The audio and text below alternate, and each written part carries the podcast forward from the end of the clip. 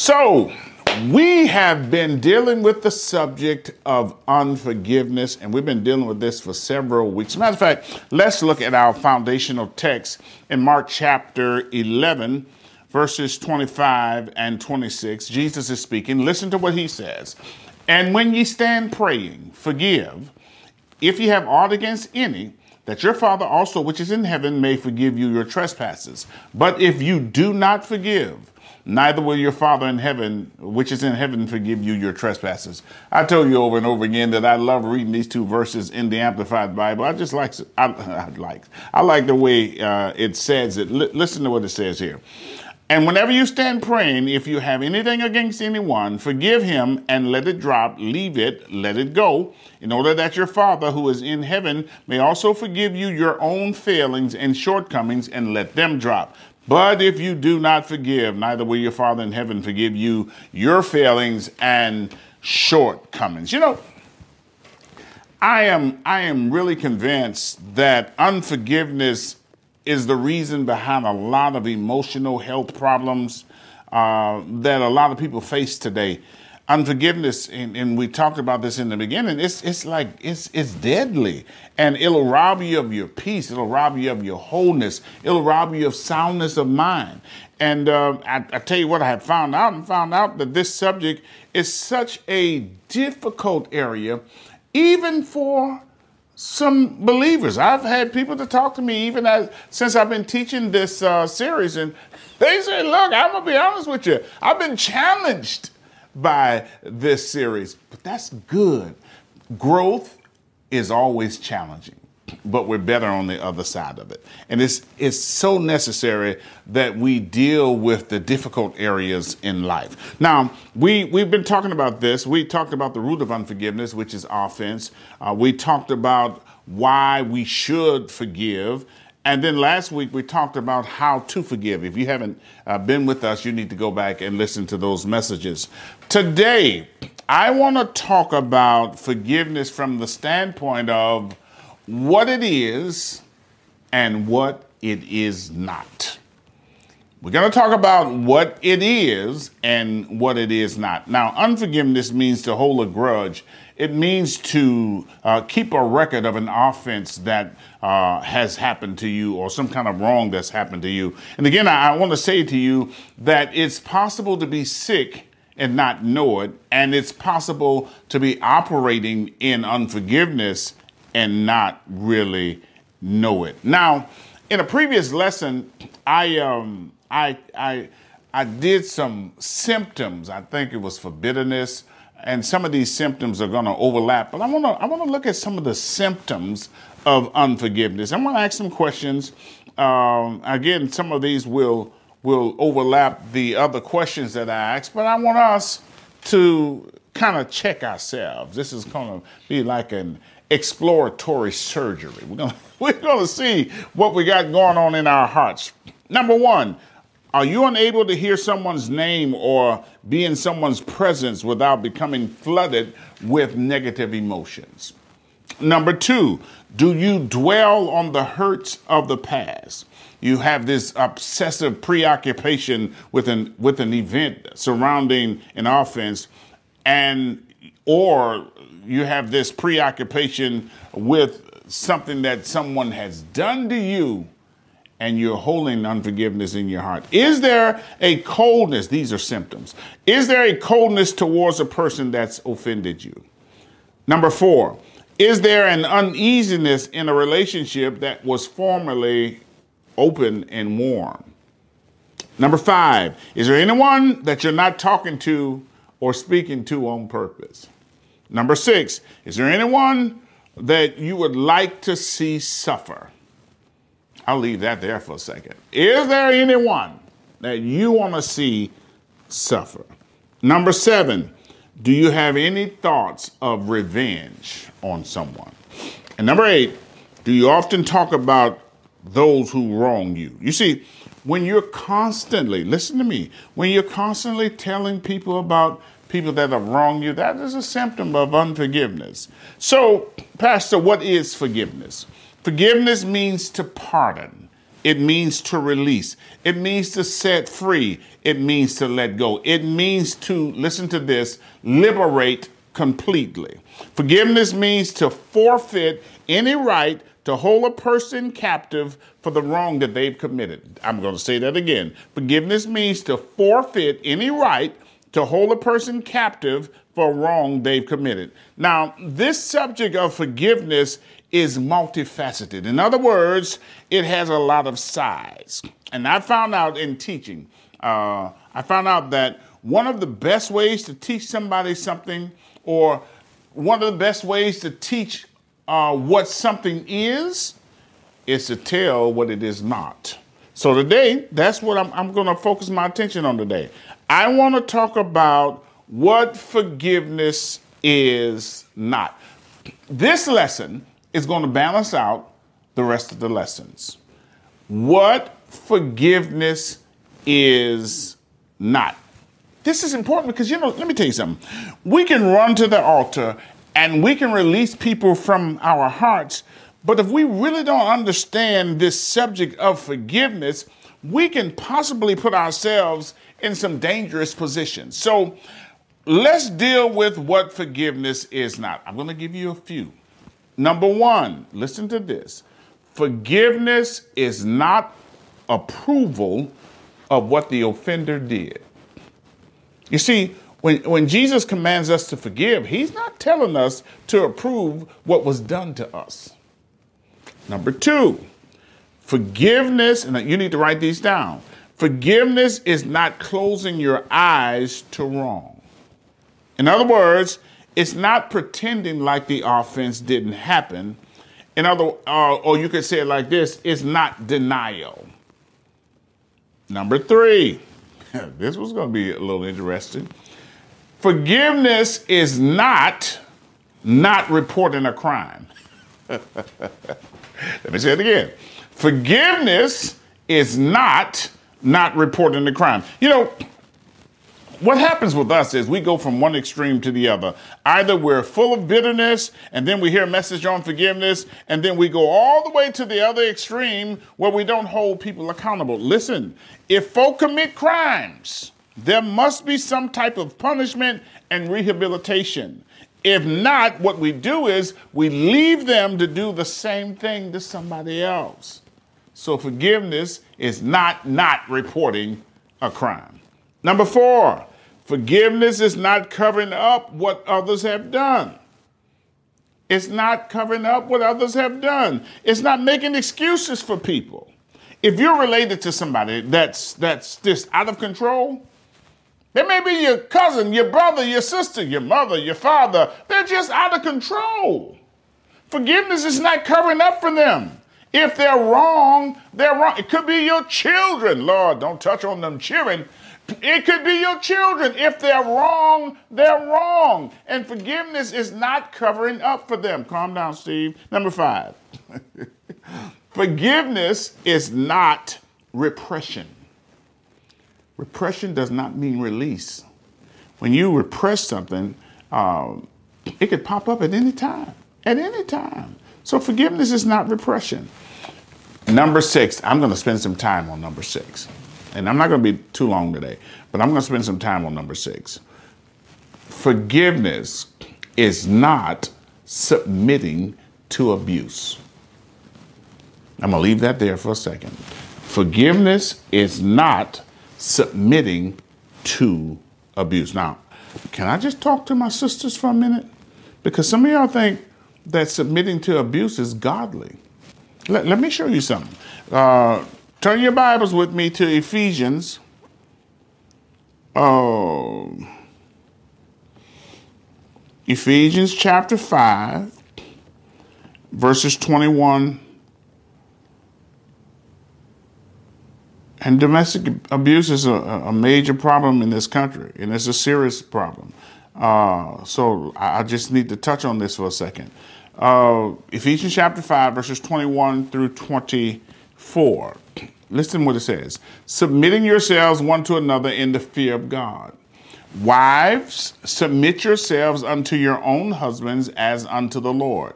For the husband is the head of the wife, even as Christ is the head of the church, and he is the savior of the savior of the body. Therefore, as the church is subject unto Christ, so let the wives be to their own husbands in everything.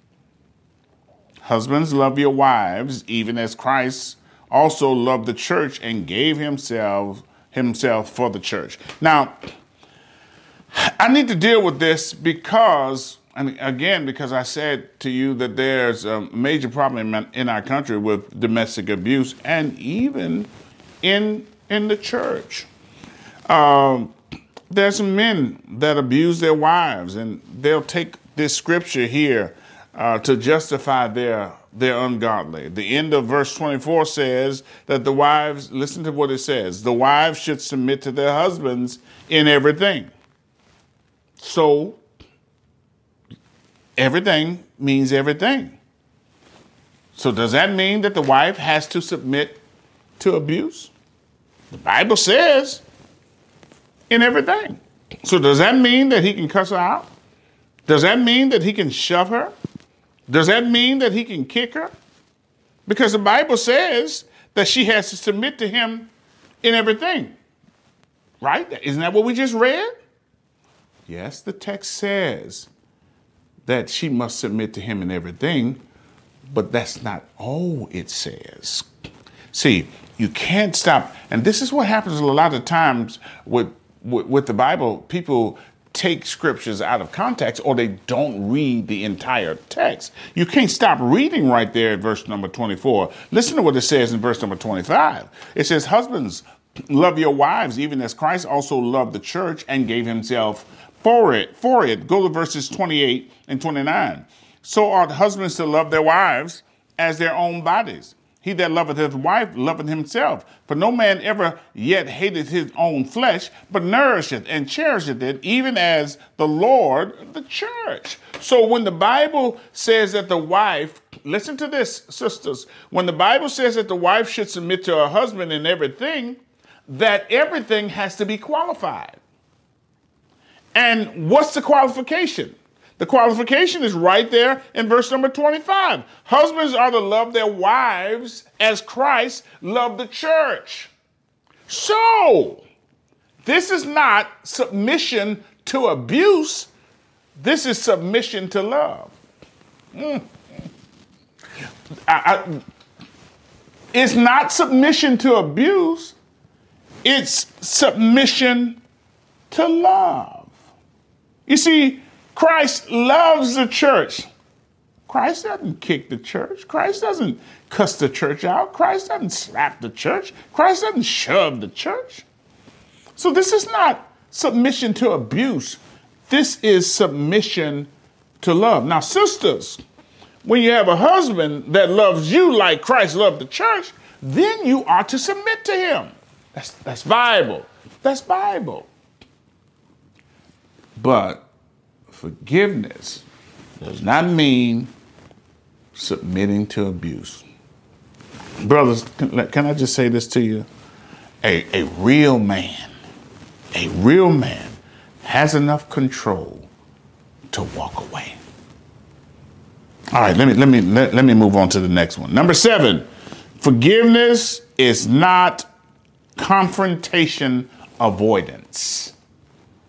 Forgiveness is not confrontation avoidance. Let me show you this. Go to Matthew 18 and 15. I think we looked at this the other day uh, in another lesson. Matthew. Oh, thank you, Jesus. It's tight, but it's right, brothers.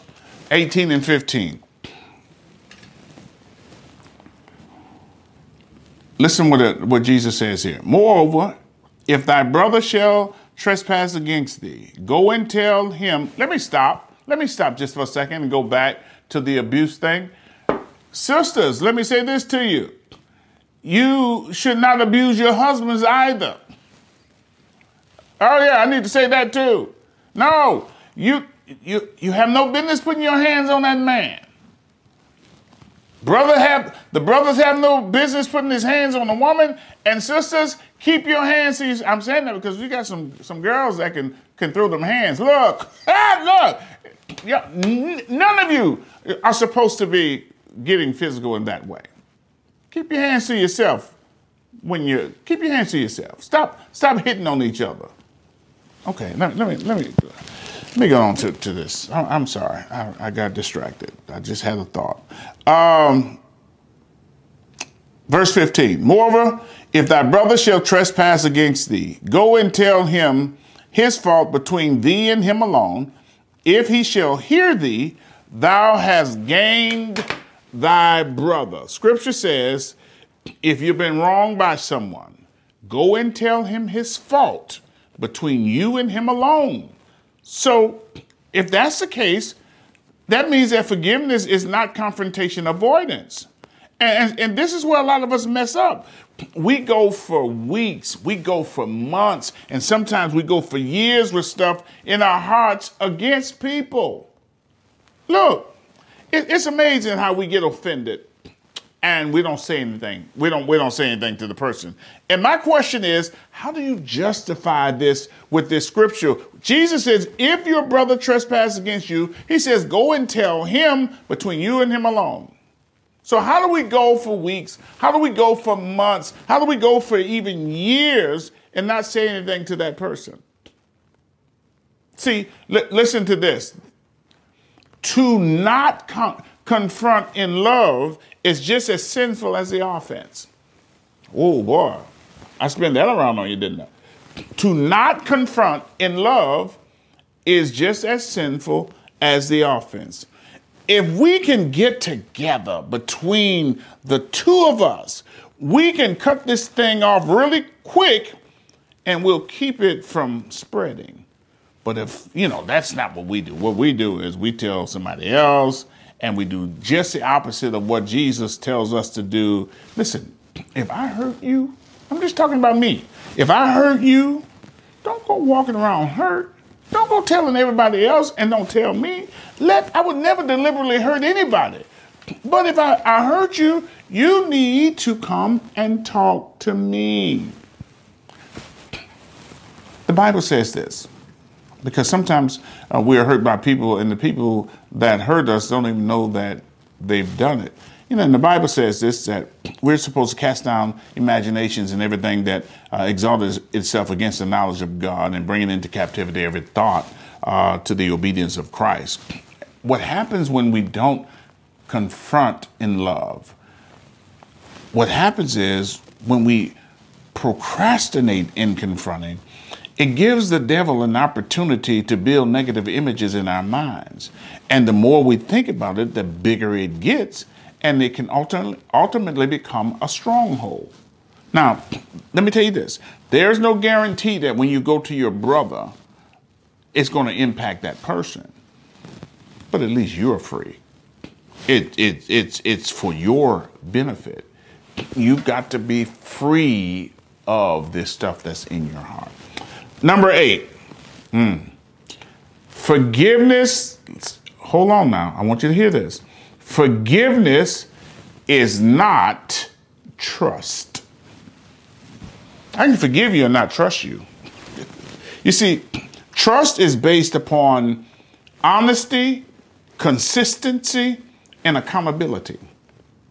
Trust has to be built based on honesty, consistency, and accountability. I can't trust you and you can't trust me if I'm not honest. And then there must be some consistency. There must be some accountability. When somebody says, well, if you, you forgive me, you ought to trust me. No, no, no, no, no, no, no, no, no, no. Trust has to be built. I've had, I have people in my life, I have people uh, whom I've forgiven but I no longer trust them because they've chosen to continue the same negative pattern that caused the distrust. Which leads to my next point, and I'm closing. Forgiveness is not restoration. Let's say that you're married and you you've been separated because the vows have been broken. But then you you come to church, you come into a, a service like this, and you listen to a message on forgiveness. You then confess, Lord, I forgive him or I forgive her. And you leave the service and you run back into that relationship. The truth is, you could get hurt. Listen, listen to this. Restoration has to be based on repentance, counseling, change, and time. Restoration has to be built on repentance, counseling, change, and time.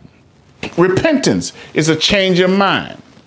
The mind has to be renewed. And let me tell you this if folks don't want counseling, it's not time to be restored. Restoration has conditions that have to be met. A person that wants to get it right wants counseling. You know why? The scripture says wise folks seek knowledge. Go to Proverbs 11 and 14. Oh, thank you, Jesus. Proverbs 11 and 14. Where no counsel is, the people fall. But in the multitude of counselors, there is safety. Let me say it again. Where no counsel is, the people fall. This is Proverbs 11 and 14. But in the multitude of counselors, there is safety. So there must be some counseling. And you must, listen, there must be some wise counsel. yeah, you, you got to, you can't just counsel with anybody. You, you got to, I say this all the time, we're not to judge people, but we've got to be fruit inspectors. Now, if I'm, I'm gonna have you counseling me, I've got to see some, some evidence on your life. I can't let you just tell me how to live my life and you have no evidence on, on, on your own life. I need to be a fruit. What kind of fruit are you bearing? if I need some help in my marriage, I don't need I don't need somebody that can't hold their marriage together. I need counsel, but I need some wise counsel. And then there must be a change in action. There's got to be a change, consistent change in action. And then there must be some time. Woo! See, this is what we don't. This is what this is what we don't want. And now I can I can talk uh, from the standpoint of a man. I can't I can't speak on women, but I know us men. We we do this. We mess up, and we want we want our spouses to heal quick. Look, we want, hey man, come on, you you you ain't you ain't healed yet. We create this sore. uh, and it, it doesn't just have to be men, people in general. We create this sore spot, and then we expect people to heal at the pace we want them to heal. Healing takes time. It takes time. Listen, the principle is seed, time, and harvest. I sow the seed of repentance, I get some counseling, and I change, and then there's some time. And then I get the harvest of restoration. See, the problem comes in when folk want harvest, but they don't want to sow the seed. Can't you see why this, this lesson is necessary? So Forgiveness does not eradicate responsibility. The best way to step forward in forgiveness is to admit that you need to forgive. Be honest with the Lord and ask Him to reveal anything that, uh, any, any thinking that you may have in, in your heart and your mind about unforgiveness. So, we've learned what forgiveness is and we've learned what it's not. We need balance. We got to have some balance. But we cannot, we can't afford to walk around with this stuff in our hearts. We learned today that There are some conditions for for it, but from the, from the natural standpoint, but we've got to make sure that our hearts are clean. I cannot afford, I can absolutely not, absolutely not afford to hold anyone in my heart. I gotta leave it, let it go, and let it drop. Let's pray. God, today, thank you for your word. We are not just hearers, but we are doers of your word. There are many watching right now that have been dealing with this issue of unforgiveness. And I thank you today that they've been set free. I declare it right now in the name of Jesus. I thank you now for yokes being destroyed and burdens being lifted because of the anointing. Your anointing is present right now. In the name of Jesus, I thank you for setting them free. Thank you, God, for setting them free in the name of Jesus. I pray for family relationships. I pray for the for relationships that's been destroyed. I thank you now for liberty today in the name of Jesus. We give you praise and glory and honor right now. There's somebody watching now, God, that's been disturbed in their mind because of this spirit of unforgiveness, this disease of unforgiveness. They wrestle in their minds. They have hard times have a hard time sleeping. They have a hard time concentrating on necessary things because they're so preoccupied with this unforgiveness in their heart. And I speak to them now in the name of Jesus. God, I thank you right now for setting them free. Satan, you're going to take your hands off of that person in Jesus' name.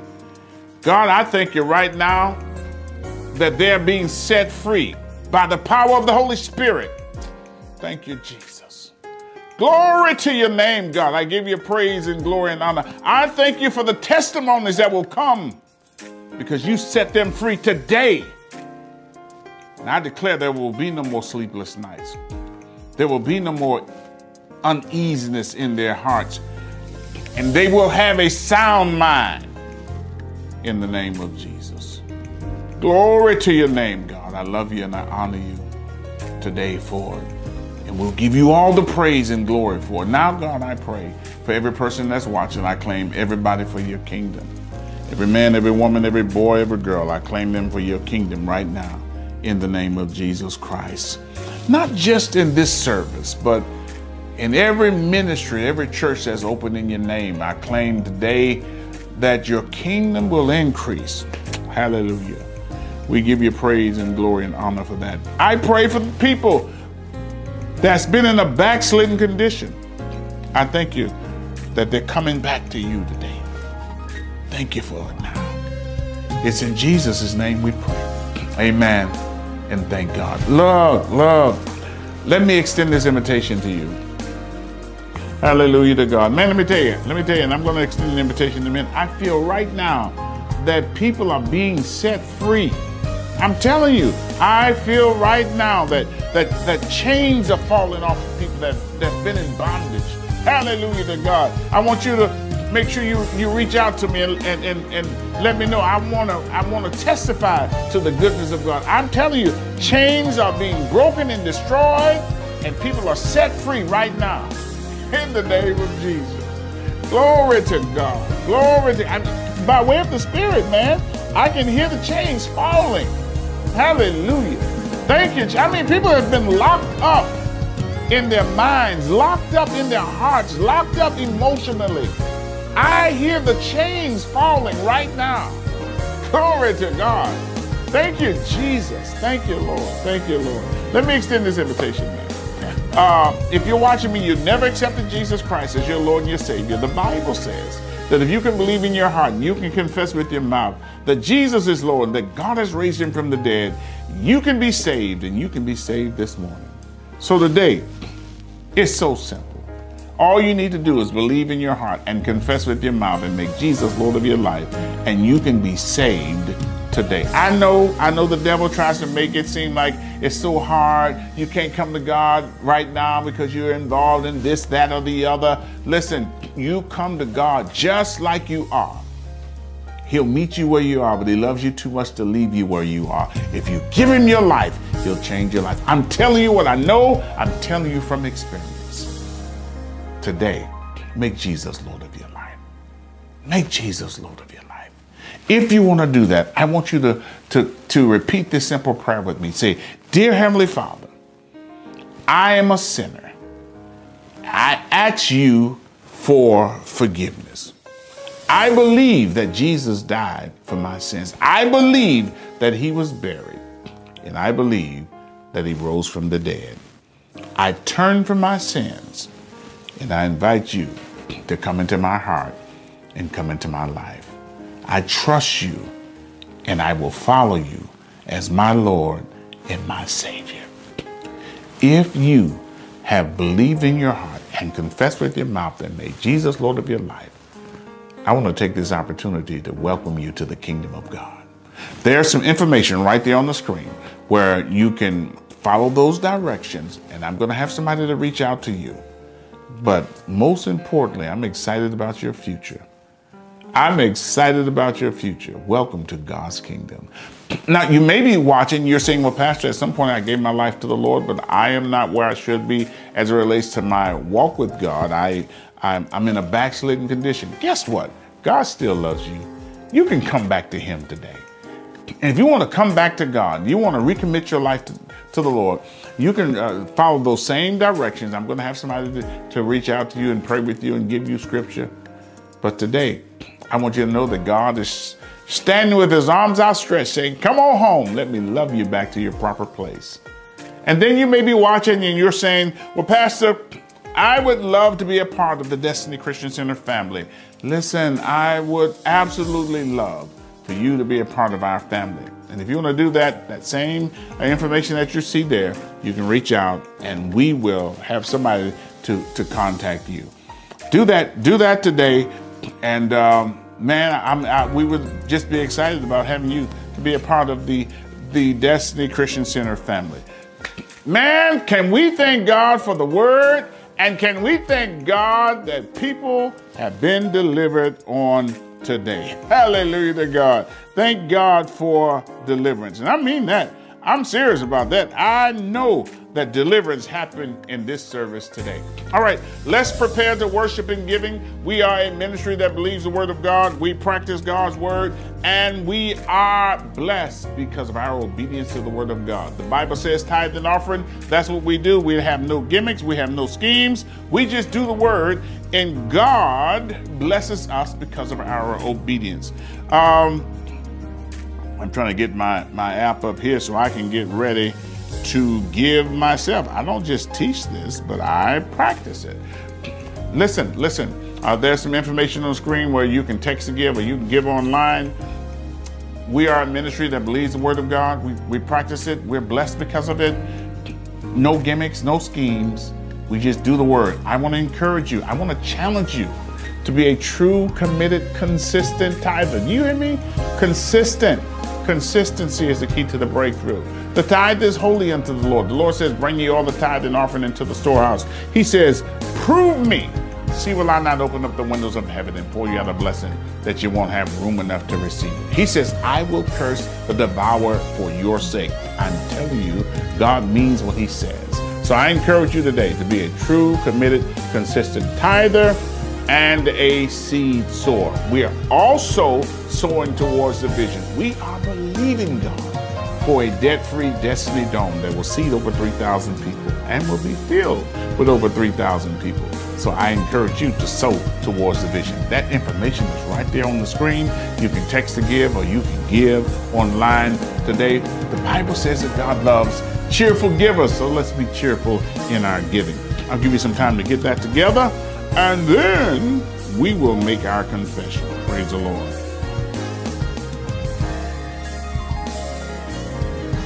Let's see here. Thank you, Jesus.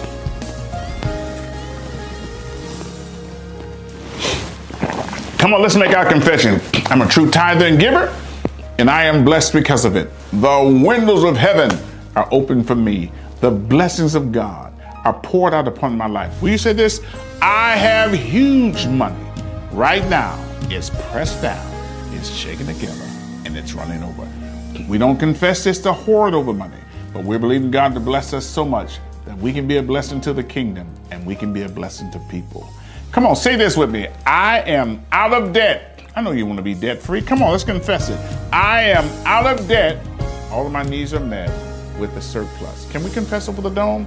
Debt free Destiny Dome, seating over 3,000 people, filled with over 3,000 people. Come on, by faith, say it's up. Hallelujah to God.